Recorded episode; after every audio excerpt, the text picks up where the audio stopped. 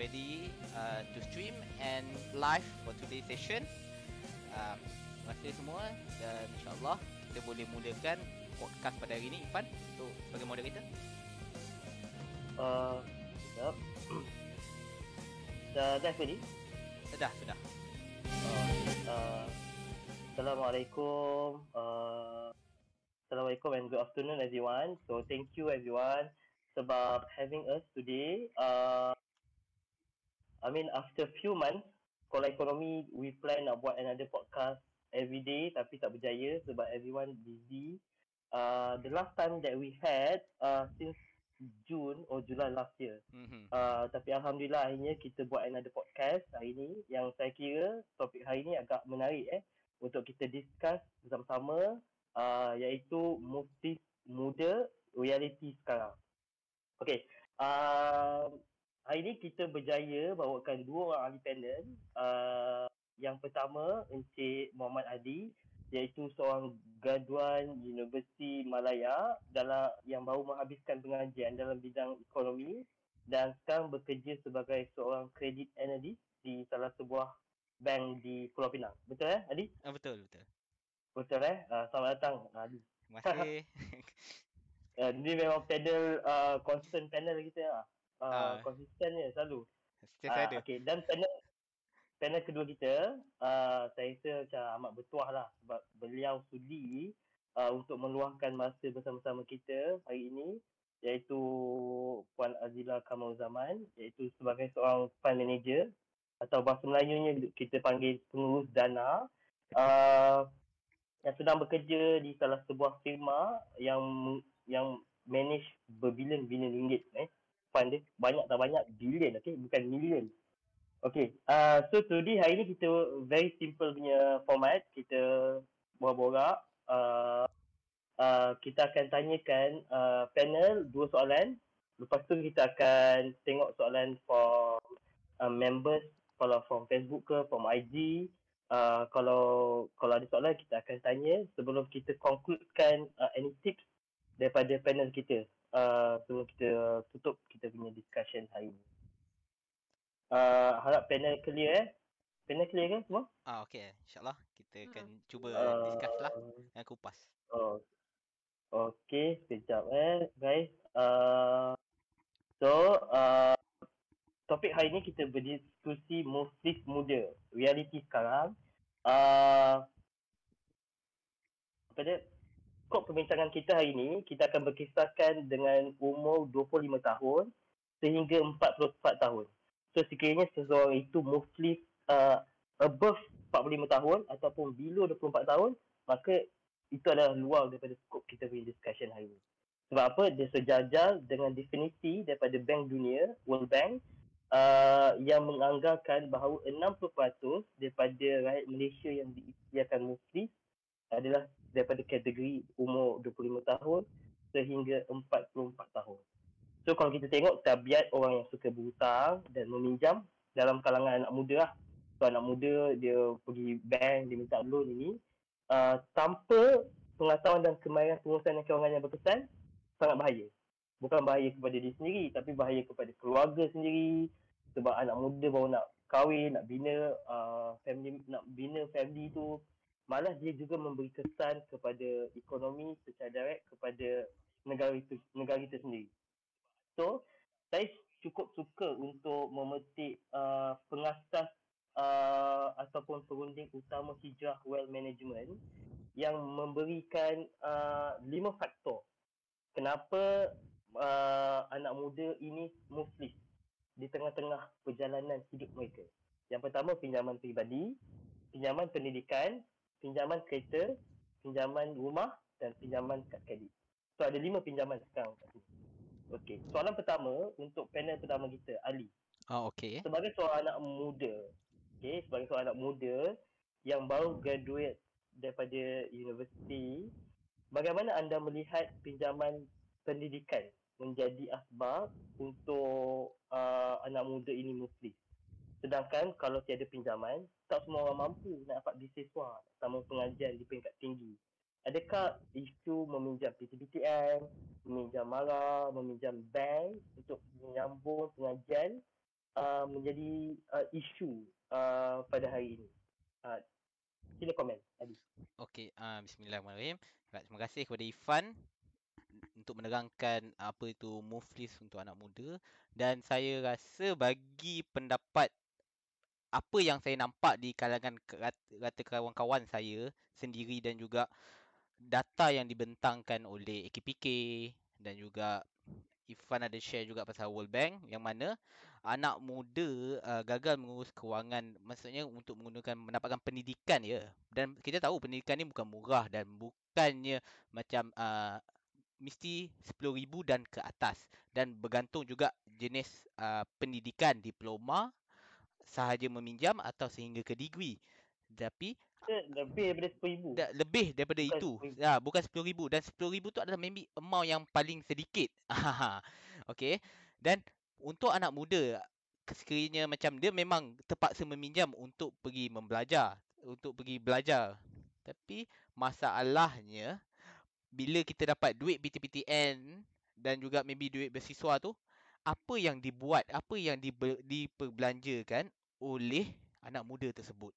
Kata-kata yang saya lihat bila kita dapat PTPTN ni, dia habiskan untuk membeli gadget dan juga membeli uh, membaiki kereta atau membeli barang-barang mewah yang lain ataupun yang diidamkan. Tetapi saya tak mengatakan 100% semua dan juga ada yang susah sang, kena terpaksa meminjam untuk kais pagi makan pagi dan juga untuk belajar. Maksudnya dia memang simpan betul-betul. Yang ini bagus tapi kita tak boleh nak bagi dekat semua. Kita masa kita bagi kita kasih semua kata pukul rata kepada semua yang semua ti- tidak elok untuk kerana penggunaan mereka untuk berbelanja yang tak sepatutnya seperti macam beli gadget dan ini adalah realiti sekarang yang mana yang kita kena highlightkan yang untuk membeli gadget, membeli barang-barang yang tidak patut dan seterusnya mengakibatkan pengurusan kewangan dia tidak lancar. Maksudnya dia terpaksa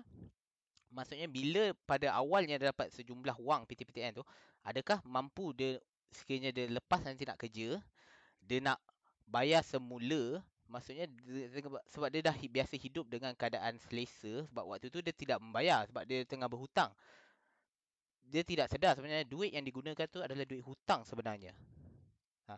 so, so maksud uh, maksud Ali bahawa pengurusan uh, PTPTN tu mesti selepas graduate macam tu betul dia bukan selepas graduate maksudnya setelah dia dapat duit daripada uh, di universiti pun dia sebenarnya dah kena tahu duit tu adalah duit hutang dan dia sepatutnya menggunakan dengan lebih baik. Bukan Oh okay. So uh, isunya awareness among students among student. itu itu adalah hutang oh, adalah langkah pertama bahawa supaya student lebih manage uh, pinjaman uh, pendidikan itu dengan lebih baik. Betul, Begitu? betul. Dan selepas pada umur 25 yang mana sebenarnya yang mereka kena bayar balik hutang tu semua kan. Ha. Bila kita kata anak muda gagal dalam kepengurusan kewangan ni adalah se- seawal dia dapat duit tu. Ha. Ke mana dia oh, guna? Okay. Ha. Okey, saya faham. Kerana pengurusan itu bermula apabila uh, sewaktu di universiti lagi. Betul. Bukannya uh, selepas Bukan graduate. Selepas graduate. Bukan selesai, uh, selesai dia kena initiate untuk bayar. Sebab kita tahu PTPTN bayar selepas kita dah dapat kerja semua kan. Uh, ha. Faham, faham. Okay, terima kasih Adi. Uh, I think a, a very macam a different perspective lah kat situ. I mean, sebabkan kita discuss uh, muftis itu uh, selepas kita graduate university.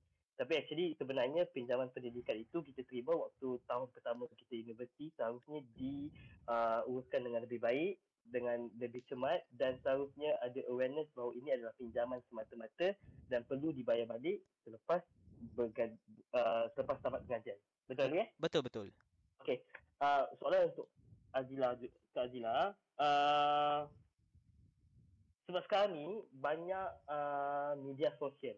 Okey, media sosial ni jenis yang kita macam nak tayar, kita ada kereta baru, kita ada rumah baru, kita ada everything. So kita suka shopping. Uh, lagi-lagi kalau you Insta famous, you akan tunjuk you pergi beli handbag ni, you pergi beli bag that, uh, handbag semua, semua you tunjuk uh, especially Instagram okay eh? so basically anak muda ni dipengaruhi oleh masyarakat ataupun ke keluarga yang dia kena macam uh, uh, define mereka contoh macam bila mereka umur 25 tahun dia kena pakai kereta bila umur certain uh, 29 tahun dia kena beli rumah so this kind of perception how do you see uh, pinjaman uh, pinjaman peribadi ataupun pinjaman kereta itu sendiri uh, menambah statistik dalam anak muda muflis di Malaysia. Sabilah. Okay, thank you. Thank you for the question. Uh, no Assalamualaikum.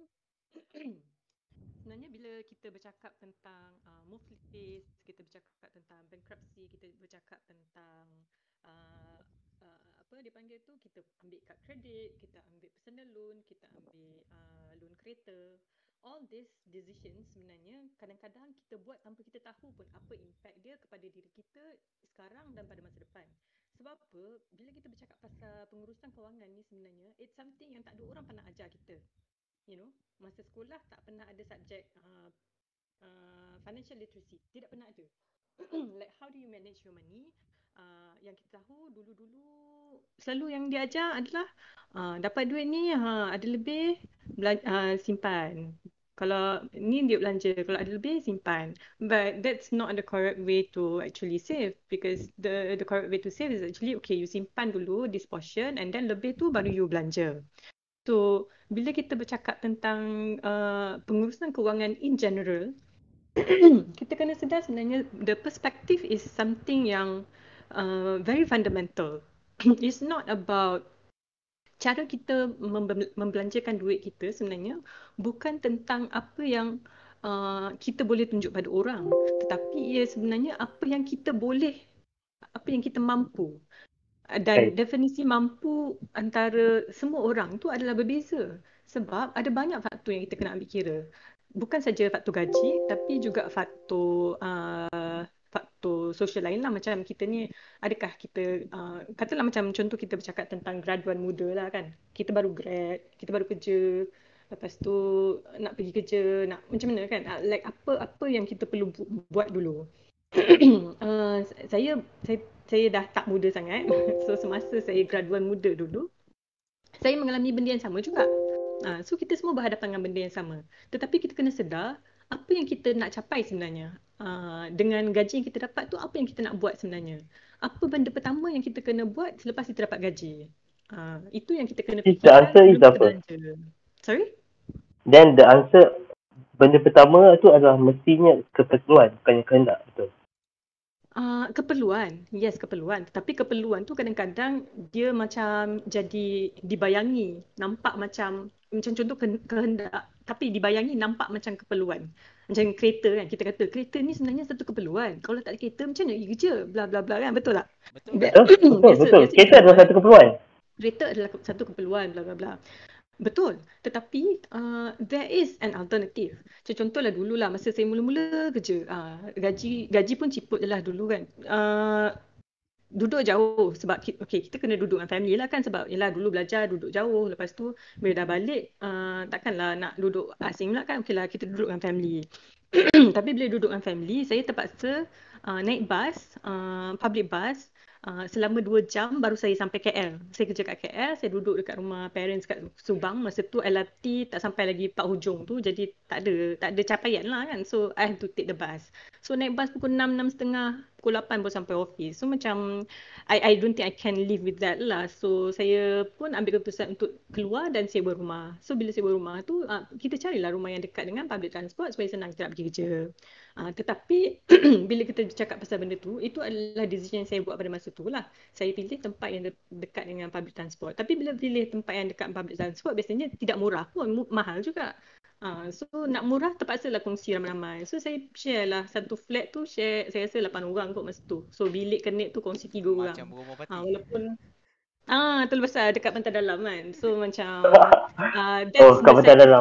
that I had to make lah pada masa tu. Eh, kejap eh that's the sacrifice I had to make masa tu lah. So, maksudnya sebab kita kena uh, fikir apa That was in apa? 2007. 2007 yeah. 778. 2007 2008. So that's that's the kind of uh, sacrifice that we have to make lah. Cuma uh, itu uh, kes tu adalah berbeza-beza lah ikut orang lain kan. Uh, mungkin oh. ada orang lain dia dia uh, parents dia memang duduk KL memang dekat pun so uh, lagi senang. So sebenarnya lebih banyak lah boleh save. Tapi kalau iyalah kita kita tengok masing-masing punya uh, condition lah macam mana kan. Um, so, the thing bermakna? is um, the thing is we have to uh, put away all the uh, all other people's perspective on how kita kena ada kereta, kita kena ada tu, kita kena kena ada ni. Tapi it's more of uh, apa yang kita nak capai sebenarnya. Sebab pengurusan kewangan ni sebenarnya uh, satu benda yang kita kena sit down and duduk and fikir uh, kat mana kita nak letak duit-duit duit kita. Nak untuk belanja banyak ni, untuk simpan banyak ni, untuk invest banyak ni and that's how we can manage our finances the money uh, itself lah. betul? uh, ni lah. Otherwise otherwise kita at the end of the month kita akan tanya-tanya. Eh okay okay. what uh, aku pergi mana? Uh, something like something like that. Okay tak apa. Kita ada session uh, uh, lagi. Azina sama sama. Uh, I think uh, apa yang uh, Azina masukkan bahawa uh, sesuatu itu mesti uh, I think define uh, apa benda yang dia mahukan rather than follow apa society ataupun uh, keluarga define oh, kau kena ada kereta, kau kena ada rumah, etc. Eh, betul eh, Azila? Ah, betul betul. Betul betul. Ah, betul. Okay. Okay, so kita balik kepada Ali, panel pertama kita. Uh, Ali, okay, apa pendapat sebagai seorang anak muda bahawa uh, aku banyak jumpa orang cakap macam aku dah penat kerja beberapa uh, no aku dah penat belajar beberapa tahun daripada standard 1 lepas tu habis uh, standard 6 lepas tu masuk form 1 sama form 5 lepas tu masuk university and ada 4 or 5 years kat university so it's like more than 14 uh, 14 years mm-hmm. so okay uh, apa pendapat kau bila anak uh, orang cakap selalu kat aku macam aku dah penat belajar 14 tahun apa salahnya aku reward diri aku beli kereta mewah apa salahnya aku berbelanja sebab ini first gaji aku? Apa salahnya? So all the apa salahnya ni is is like lead to excessive uh, spend rather than for saving duit dulu sebab sometimes aku pun ada benda tu. Actually aku macam Alah apa salahnya spend sikit je, sikit je. Sikit-sikit dah sekali jadi bukit lah benda tu. Hmm. Betul tak? Betul, betul, betul. Dan apa apa dapat kau? Uh, okay. Untuk reward diri tu bagi saya sebenarnya tak ada masalah. Contoh macam kita dah penat sebulan kerja. Let's say kita, tiba kita uh, dalam sebulan tu dua kali kita maybe makan pizza, pergi. Maybe kalau sebab saya tak ada, saya tak minum Starbucks. Tapi kalau maybe ada orang minum Starbucks, uh, ataupun maybe membelanja mewah lah pergi makan untuk reward mereka punya diri nak makan ke tu tak ada masalah. Tapi bukannya harian macam tapi kalau di KL memang kita kata satu hari RM15 ke RM35 RM40 lah kalau untuk kata untuk makan saja eh makan saja RM40 lah. Ke RM50 lah kita ambil untuk satu orang. Tapi untuk reward diri tu tak ada masalah. Tapi kita kena tahu berapa banyak kita punya gaji dan proportionate macam tadi apa Kak Dila ada bagi tu kita simpan dulu dan lebih tu kita belanja. Ha. Bila kita force to saving baru kita tahu sebenarnya kita ada kita ada saving lah. Jangan kita guna dulu baru kita saving. Takut nanti kita dah tak ada saving dah lepas tu. Dan yang penting macam kalau kata nak reward diri tu kata kita awal-awal kita kata kita kena beli kereta yang berjenama semua kita kena beli jam, nak kena beli baju semua. Tapi kita kena ingat kita kena ukur di baju sendiri yang mana kita ada kiraan dia kalau di AKPK pun ada cara-cara untuk mengira berapa banyak sebenarnya gaji kita ni kita boleh beli kereta apa yang kita mampu untuk beli pada waktu itu. Dan kita kena tahu bila kita bekerja ni gaji tu sentiasa akan uh, akan di appreciate maksudnya mengikut tahun dan kita akan kenaikan gaji semua. Pada tahun Pasal awal Melayu adalah susut nilai uh, saya okey sus, uh, untuk susut nilai kereta tu pun ada juga uh, value uh, akan depreciate untuk ni lah susut nilai kereta tu. Yang mana pada awal kita seusia dah dapat kerja kita nak kena beli kereta berjenama nak bagi meaning nak nak bagi uh, awet pandang nak bagi orang tengok kita kita dah kita belajar kat UM contohnya. Takkanlah keluar kereta apa dapat kereta potong saga keluar-keluar apa ambil kancing second hand. Takkanlah macam tu. So mana? Kita kerja pula dekat company besar. Takkan nak kita pandang dengan kawan-kawan yang dah lama kerja senior-senior tu kita pakai kereta yang macam tu. Ha tapi sebenarnya kita kena ingat yang akan terseksa adalah diri kita sebenarnya Bukannya orang lain. Dia orang tu, dia orang boleh cakap kita yang terseksa nak kena tiap-tiap bulan nak kena bayar. Tapi uh, bagi saya sebenarnya di luar sana kita beli ikut peng, kita punya kemampuan belilah kereta yang maybe Myv ataupun Myv maybe mahal sikit lah. Beli Saga, Beza ke apa ataupun sebab ada tempat memang kereta ni adalah satu keperluan untuk kita pergi kerja. Dan itu ada keperluan. Maybe kalau lelaki maybe boleh beli motor. Dan saya sebenarnya saya pun pakai masih pakai motor ah ha, pakai motor pergi kerja. Ha, dan saya tak agak akan membeli kereta pada sekarang ni lah. saya akan pakai motor dari setahun dua sehingga uh, saya stable. Baru saya ada simpanan baru saya maybe akan membeli kereta. Dan saya tidak ah ha, itu itu pandangan saya lah. Ha, ada orang memang dia nak beli kereta maybe sebab dia dah kahwin dah. Ha, dia nak kena beli kereta. Tapi, faham, faham, faham. Uh, Bermaknanya kena... konsep yang reward tu tadi, aha, Ali, aha. konsep reward tu, kau tengok reward tak apa. Kau boleh reward diri kau. Aha, Dalam betul. 14 tahun kau belajar. Cuma aha. reward yang berlebihan uh, adalah tidak elok. Seharusnya macam kau kena control kau punya reward tu lah. Betul, kena control reward. kau, kena, kau kena lifestyle yang actually, you know, lifestyle yang yang, yang ikut di baju sendirilah. Okay, contoh kalau Betul. pada tahun pertama kau kerja, maybe kau beli kereta yang murah sikit lah. Ha, nanti dah 5 tahun, 6 tahun tu, upgrade lah kereta. Ha, kalau kalau mampu kira atau kalau nak ha, contoh kalau kereta tu nak okay, in faham. tu je. Okay. Uh, Pendek. Saya faham. Sorry, thank you Ali, thank you for the answer. Uh, tapi aku men- uh, menarik nak bawa uh, isu bahawa uh, istilah bahawa hutang itu actually dia memberi dia boleh memberi kekayaan uh, untuk pelaburan. Contoh macam kita ada hutang untuk ASB, hutang untuk buat capital, uh, business, hutang untuk macam-macam uh, investment. So, kalau kita pandai manage hutang ni, dia akan boleh buatkan kita jadi lebih kaya. Betul eh? So, soalan saya kepada Azila actually, uh, bagaimana uh, anda melihat bahawa uh, in, ma- macam anak muda anak muda yang sanggup meminjam pinjaman peribadi atas alasan untuk start bisnes atas atas alasan untuk memulakan modal perniagaan ataupun untuk menjadi uh, pelaburan di mana-mana institusi adakah ini sesuatu yang dilihat sihat waktu sekarang Contoh macam kita ada ASP loan semua benda tu. Adakah benda ni actually is good thing or a bad thing actually? Aliza. Okay. uh, tentang uh, hutang ni, dia sebenarnya ada dua benda. Hutang ni ada hutang baik, uh, ada hutang jahat. Hutang baik, uh, hutang untuk beli rumah. Uh, hutang baik, apa lagi hutang baik? tak boleh namakan hutang baik apa. Tapi uh, hutang so... yang hutang jahat, uh, kejap eh, kejap eh. Ada gangguan. uh, sebab semua work for home so uh, memang ada gangguan masing-masing sekejap budak-budak ni tak apa tak apa siapa take your time okay, okay. Uh. Uh, macam contohnya bila kita cakap pasal hutang ni ada dua satu hutang baik dengan satu hutang jahat so hutang jahat adalah hutang yang kita kena elakkan lah Uh, hutang jahat tu macam contohnya uh, yang paling besar utama ialah credit card lah. So credit card adalah benda yang kita sepatutnya tak sentuh uh, kalau kita adalah jenis yang macam tak boleh kawal diri berbelanja. Lepas tu, uh, satu lagi hutang jahat adalah personal loan. Personal loan ni sebab apa dia hutang jahat? Sebab uh, dia adalah... Uh, tinggi.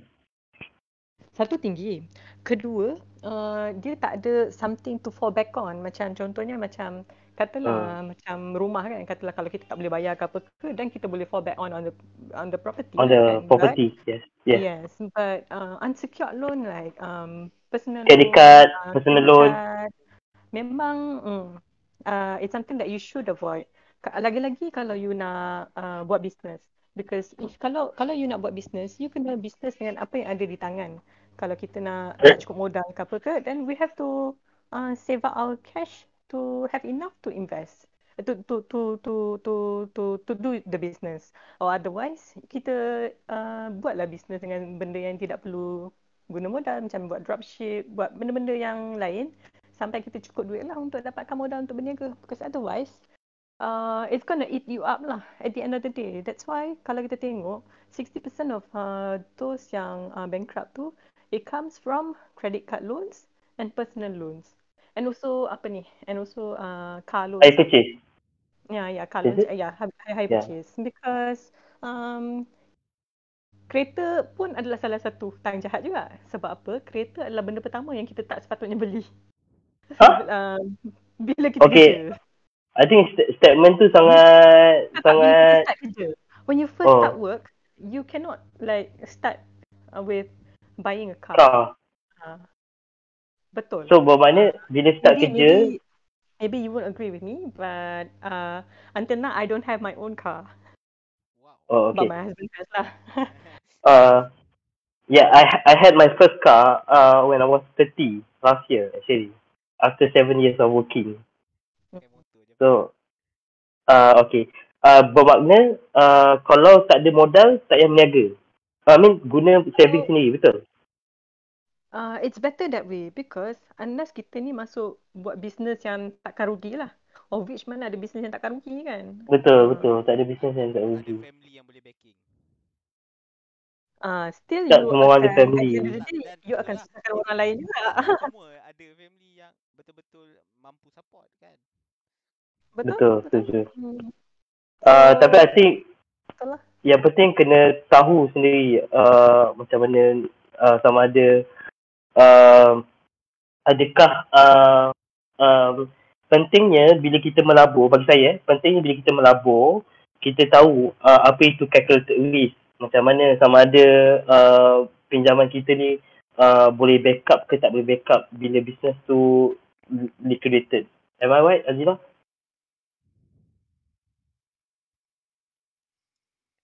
Hello? Yes. Okay, yeah.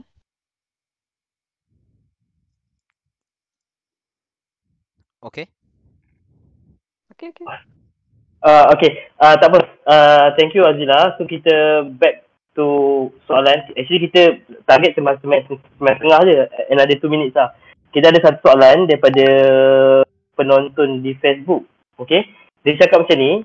Adakah punca utama anak muda muflis disebabkan kurang ilmu pengurusan kewangan atau tingkat kenaikan gaji yang tidak selaras dengan tingkat kenaikan baga, uh, harga barang ataupun cost of living.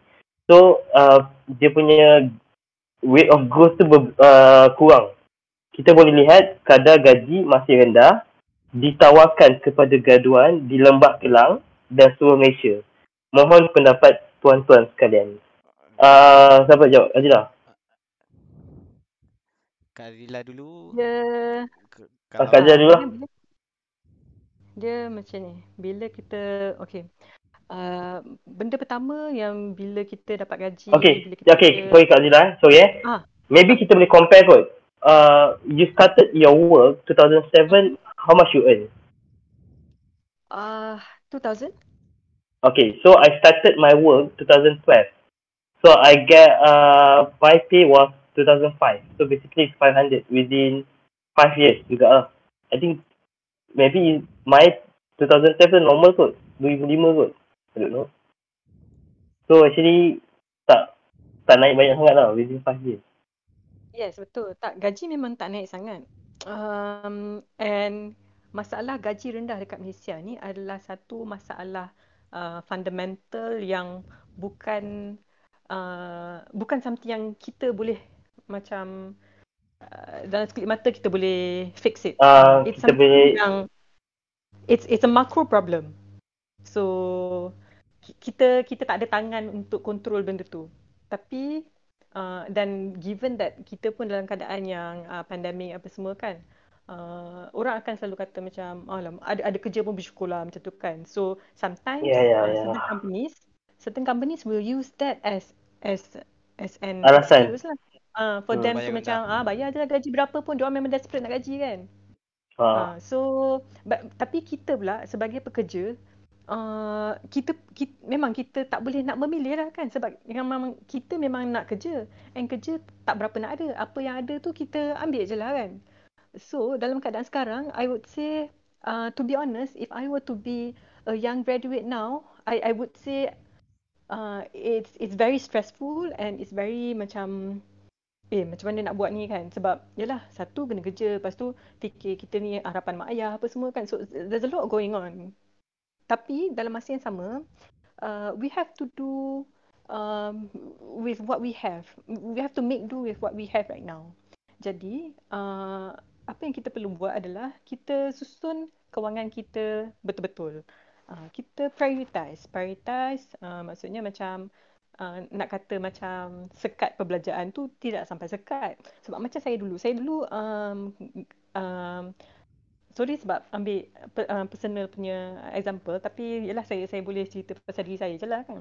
Uh, saya started kerja dengan gaji 2000 uh, 2000 tu gaji bersih lah. Lepas tu uh, I make it a point to save uh, 50% of my salary pada masa tu. Uh, walaupun saya duduk asing, saya saya sewa rumah. 50%? Ah yes. So, so if you earn 2000 is 1000. Ah yes. Oh. Yeah. So, uh, so, so that, that was a bit that was a bit radical and extreme lah. I, mm. I don't suggest anyone to do the same. No, you should. I can say that. Uh, but I did it because I have a goal. So uh, at that time lah, I have a goal. I have a financial goal. So I did it and pada masa tu saya memang betul-betul fokus saya tulis apa apa yang goal saya nak apa saya tulis setiap perbelanjaan saya. Setiap hari satu sen tu saya tulis. Dan satu hari saya hanya spend paling banyak pun RM10 untuk makan satu hari. Um, dan pada masa tu RM10 satu makan satu hari tu pun bukannya boleh dapat banyak sangat pun lah. Sebabnya nak makan berapa kali? Kan satu hari kita duduk kat luar kan bukan dengan family. So memang agak uh, extreme. Extreme lah extreme. Tapi yeah. I did it because I have a goal So, saya rasa masa tu macam saya pun dalam pandemik lah sampai orang pun tengok asal, asal kau macam ni sangat. apa, apa masalah kau? Yeah. macam orang tak, lain tak semua macam eh. like, ah, like orang lain every other week akan pergi makan sikit sepi dah lah time tu mana ada tak ada rasa Starbucks. Duduk KL pula kan? Ah, so dulu-dulu orang makan uh, stuff uh, uh, pada dalam mana ada sikit sepi. Kenny Rogers lah apa-apa lah dekat office lah. Uh, so so, so uh, uh, lah Uh, so saya tak spend untuk benda-benda macam tu langsung. Sebulan mungkin ada sekali je satu. Uh, so, Jawapan dia adalah peng, uh, kena ada pengurusan kewangan yang bagus lah untuk betul. anak muda. Kita kena kita kena tulis uh, apa yang kita spend, kat mana kita nak spend and to the cent. Bukan macam uh, buat bajet lepas tu macam tak ikut, lepas tu macam lala tak tahu duit pergi mana. Uh, so uh, I understand it's hard now. It's it's it's very hard now. Tetapi uh, we have to make do with what we have. Dan kalau kita rasa apa gaji yang kita dapat tu uh, tak cukup untuk kita survive then uh, kita buatlah additional buat benda lain. Like ada side business ke ada apa-apa ke. Sebab when you are young you have a lot of free time. So make use of that free time efficiently for for you to generate money lah. Because that's the only uh, solution untuk kita secara maksudnya secara personal apa yang kita boleh buat lah. Because fundamentally memang there is a huge problem in which kita punya gaji satu Malaysia ni untuk like uh, for for young graduates is memang tak masuk akal for it to be like still 2000 2500 after so many years. Yeah. Saya faham saya faham. Uh, jap sorry Azila. Ada ada soalan tadi kita ada cerita pasal kad kredit kan? Uh, ada soalan di Facebook dia cakap apa setuju tak statement cakap uh, eh uh, dia cakap uh, semua orang kena ada kad kredit. Setuju atau tidak tak setuju. It depends. It depends. Uh, macam saya depends. walaupun saya Dep- macam hmm. tu uh, saya ada kad kredit. Tapi saya tak guna kad kredit tu sangat pun lah saya tak guna langsung kalau saya guna pun Okay, kalau you nak ada kad kredit, you can. Tapi you have to make it a habit that each time, katalah kita swipe kan. Kita swipe, kita beli apa? Katalah kita beli hmm, baju ke handphone ke, isi, isi minyak ke. Within the same week, you pay off that uh, credit card due. But kalau kita so, pay within the same week, you doesn't doesn't meet the purpose of credit card. Where credit card, the purpose is to advance the money. You don't have that that uh, money. Sekarang. No, no, no my my purpose is uh okay my purpose for having a credit card is so that I have a I have a score with the bank. I have a credit score with the bank. I have a good credit score. So I am a good paymaster. I don't wait uh, until month end to pay and I don't wait for it to due before I pay. That's my goal with having a credit card. Betul, betul. Otherwise, kalau you tak nak, kalau you tak nak bayar dalam masa sebelum dia due, then you don't have the um, You capacity manage to have the credit card. Mhm. have a credit card. Dan Yeah. untuk buat Because pinjaman kalau orang yang Ha, ha, sebab kita ni kan kalau kita nampak macam iklan sale ke apa ke kita mulalah macam mata buntang semua benda nak beli. Lepas, habis tu semua kita duk swipe, lala kita tak bayar sebab Tapi sekarang sekarang yang sekarang tak boleh swap. Sekarang ni beli online je. Tak, tak the thing is I have a lot of friends yang ada masalah uh, credit card, hutang credit card, hutang credit card saja sampai 20,000 sampai Wow. 10,000 seorang. So you imagine how uh, perempuan lah. So they they have issues with credit card. So people It doesn't have to be perempuan tu I think. laki um, pun ada, laki okay, pun ada. Okay buat ada. Yes, I know, I know. Lelaki pun ada. Ta- tapi yeah, this We is my share. uh, personal experience. uh, tapi kalau ada Lelaki tak share. Uh, the first thing kalau kita ni ada hutang, first thing is pay your credit card debt. That's it. Because that's the highest credit, uh, uh, the, the highest interest rate that you are paying. Even is a staff member uh, staff credit card. Staff dapat berapa persen? Uh, I don't know. My one is like uh, 8 kot. Oh, still. Quite, quite cheap lah, quite cheap. Tak tahu persen tapi tahu uh, tak bayar annual fee je. Yalah. Uh, okay lah. Oh, Uh, okay. Tak, cerita pasal credit card ni, Azila, ada orang tanya, dia cakap berapa ratio hutang yang sihat? Uh, I mean, Ratio def- definisi sihat, sihat tu bayar. macam very unclear kat situ. Apa dia? Hutang baik lah. I would say. Uh, tak, bukan. Ber- Ratio, no, the ratio hutang yang sihat. Kalau saya tahu, contoh macam, contoh, uh, kalau bank, bila kita apply loan, uh, dia akan uh, allocatekan 30% daripada gaji tu, mesti uh, ada uh, access 30% untuk kehidupan tu. 70% is the max dia punya loan to ratio, loan ratio to the salary tu. But uh, definisi ratio hutang yang sihat ni saya macam tak clear sangat. Azila uh, ada komen? Kalau from financial pers- uh, financial planning punya perspektif and kalau you tanya kebanyakan uh, pakar-pakar uh, apa financial advisor dekat luar they would say that at most paling-paling banyak pun 40% paling banyak. Uh, Apa 40% uh, Untuk contoh macam you earn 10,000 for 4,000 je you punya bayar hutang. Macam tu. yes correct. Because the rest dia kena macam ni. Dia pakai konsep um, 50 30 20 50, 30, 20. Yeah. 50 tu adalah um, yang expenses, yang apa, uh, yang yang apa dia panggil tu, uh, apa perkataan tu ah, priority apa? Uh, expenditure. Uh, expenditure, yes. Expenditure yang hari-hari yang uh, Ah. makan, itulah yang yang basic. Uh, Uh, 30 uh, all the hutang and 20 Uh-huh. is your savings lah. Savings. 20 slash apa? invest- Investment. Mm, savings slash investment lah. Mm. Oh, okay. It. So dia punya ratio is 50, 30, 20. Betul Okay. dan hutang Uh, ni benda yang paling besar adalah kita akan buat dalam hidup kita adalah first rumah lah, second kereta. Hmm. uh, okay. Uh, agak menarik yang pasal 50, 30, 20 tu. First time saya dengar. 50 adalah untuk expenditure, 30 untuk kita bayar loan, 20% adalah untuk kita buat investment ataupun saving. So kalau kita ada RM10,000 dapat, di RM5,000 kita untuk kita punya annual punya expenditure. Eh, annual pula, daily punya expenditure. RM3,000 untuk kita bayar pinjaman and RM2,000 adalah untuk kita buat investment dan saving. Menarik? Okay, uh, soalan dia, kalau kita nak reward diri, kita nak pakai duit simpanan ke duit sendiri? Uh, uh, okay, duit sendiri atau duit simpanan bukan dengan hutang. Okay, oh itu itu kan soalan, itu pendapat. pendapat Itu dia. pendapat, itu pendapat. Oh, thank you, thank you, Fikri. Sorry. Bermaknanya, uh, tapi Saya ada soalan, Ah. Cik. Saya ada soalan. Saya pula soalan. Okey. Soal kepada anak muda ke? Ah, berapa kali korang nak reward diri? Oh, Sebulan okay. sekali? Uh, Tahun sekali? if you ask me, uh, saya akan reward Once a month. um, uh, a big uh, any any big achievement. Mhm. It doesn't matter lah uh, if daily pun tapi usually big achievement tak tak akan count in daily. Dia comes in Hmm. monthly ke. Uh, Monthly yang kecil-kecil maybe yang besar-besar ni weekly maybe kot. setahun. Nah. Tapi depends. Sometimes people really appreciate a very small reward. Contoh macam uh, beli Starbucks pun is a reward. But some people Mhm. rasa beli Starbucks is not a reward. Starbucks is normal thing. Itu kalau orang yang dah biasa beli sebab orang yang Eh, jarang-jarang yeah, beli dia, dia, dia kind of Uh, reward for them lah. Ya, masa aku definition of reward itu semua Hmm. dah berbeza-beza. Betul dia ikut uh, dia orang punya everyday daily punya pembelanjaan lah.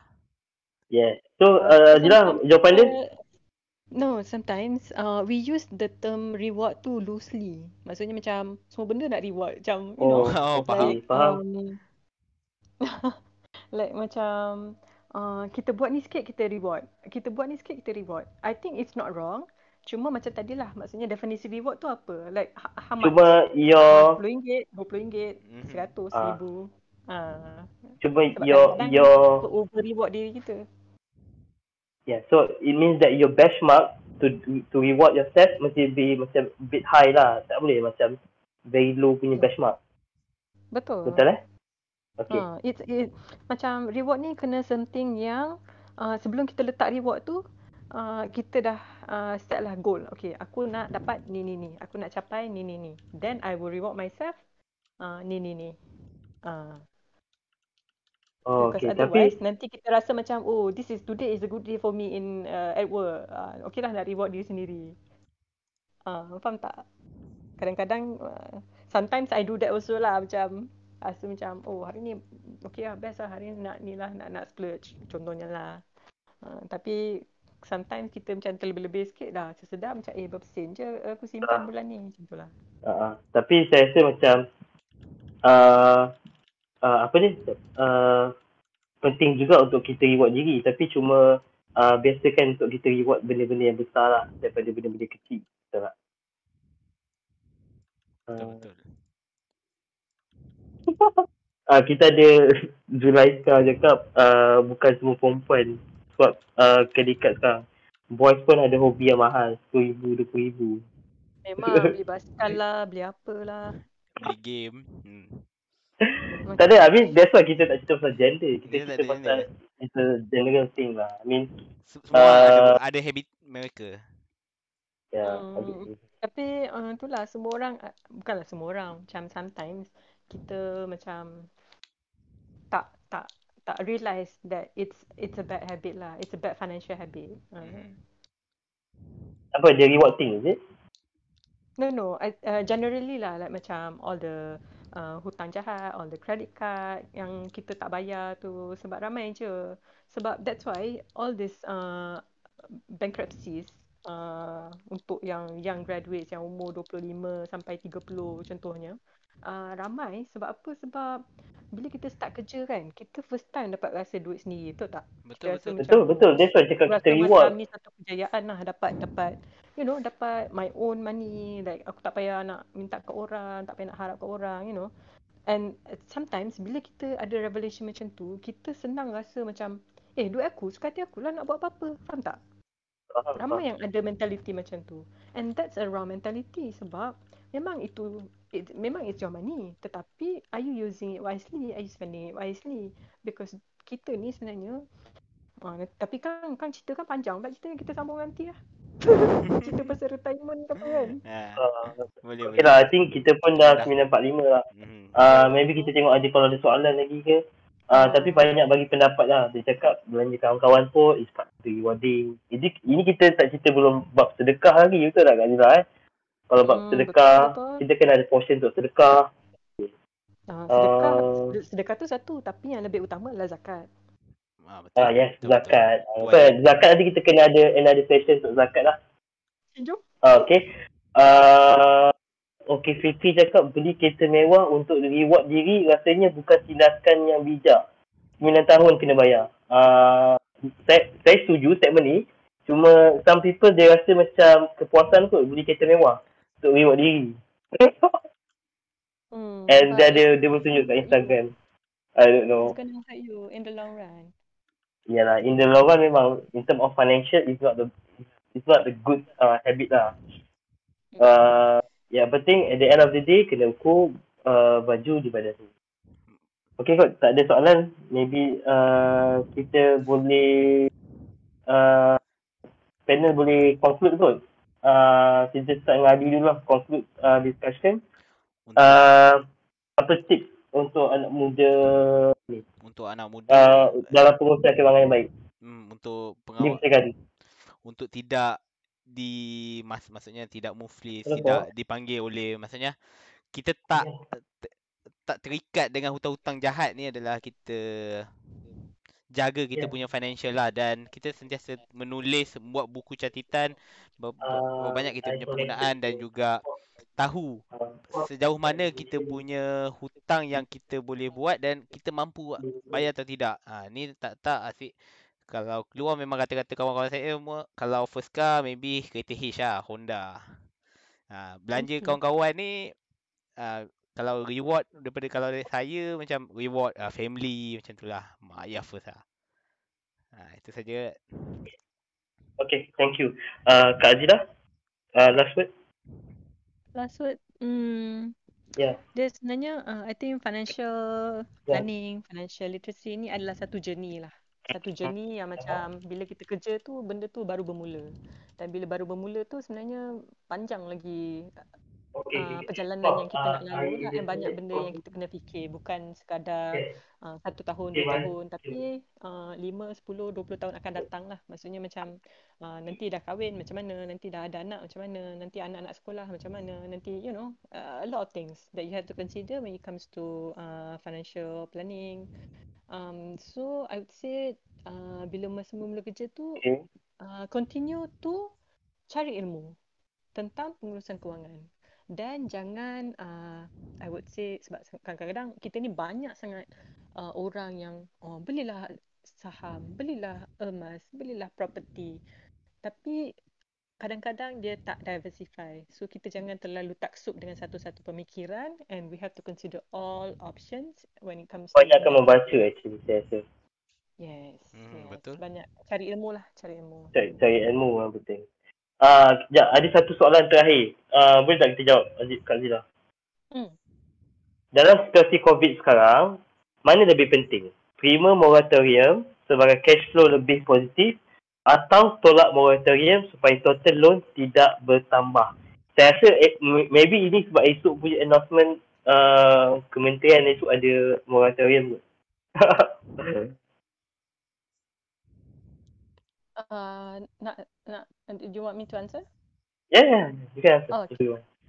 Okay, um, uh, again, it depends. Dia tak ada one size fits all punya solution or answer to this because if kita ni ada uh, hutang bank and at the same time we are affected by the pandemic eh, eh, by way of uh, gaji kena potong ataupun uh, seumpama dengannya maksudnya dari segi financial we are a bit uh, uh, stressed uh, stretched I then would say moratorium is something that you can consider to help uh, you have a better cash flow. Tetapi if you have a stable job, stable income, no issue, your family is okay, everything is working like uh, so-called normal in terms of financial, then I would say you should opt out on the moratorium because uh, kenapa kita nak panjangkan hutang kita kalau kita boleh bayar sekarang? Uh, unless if you have a better um, uh, way of spending the moratorium money, maksudnya macam the moratorium money tu you need to something untuk guna untuk something yang uh, basic, yang asas, untuknya macam beli makanan ke apa ke, then you should take. Otherwise, I would say you should not and you should opt out. Moratorium. I think it's very good uh, ending pasal moratorium. Betul? Kalau tak ada effect. Okay. Uh, itu saja kot soalan daripada Okay. tak ada soalan. Ali. Untuk zaman Ada you apa? pun jangan uh, ni lah jauhi lah benda-benda program yang uh, macam scam, ponzi scheme benda-benda Oh, lain lah. ramai gila orang Scam. tertipu scam. Mhm. I mean scam tu kena another session kot. Cerita pasal Betul, scam betul. saja. Betul. Mm. Okay. Uh, thank you Pat Daniel, Azila dengan Ali. Uh, saya rasa, saya rasa saya macam cukup untuk uh, sesi kali ini podcast. Kita target untuk 30 minit. Tapi sekarang dah 51 minit.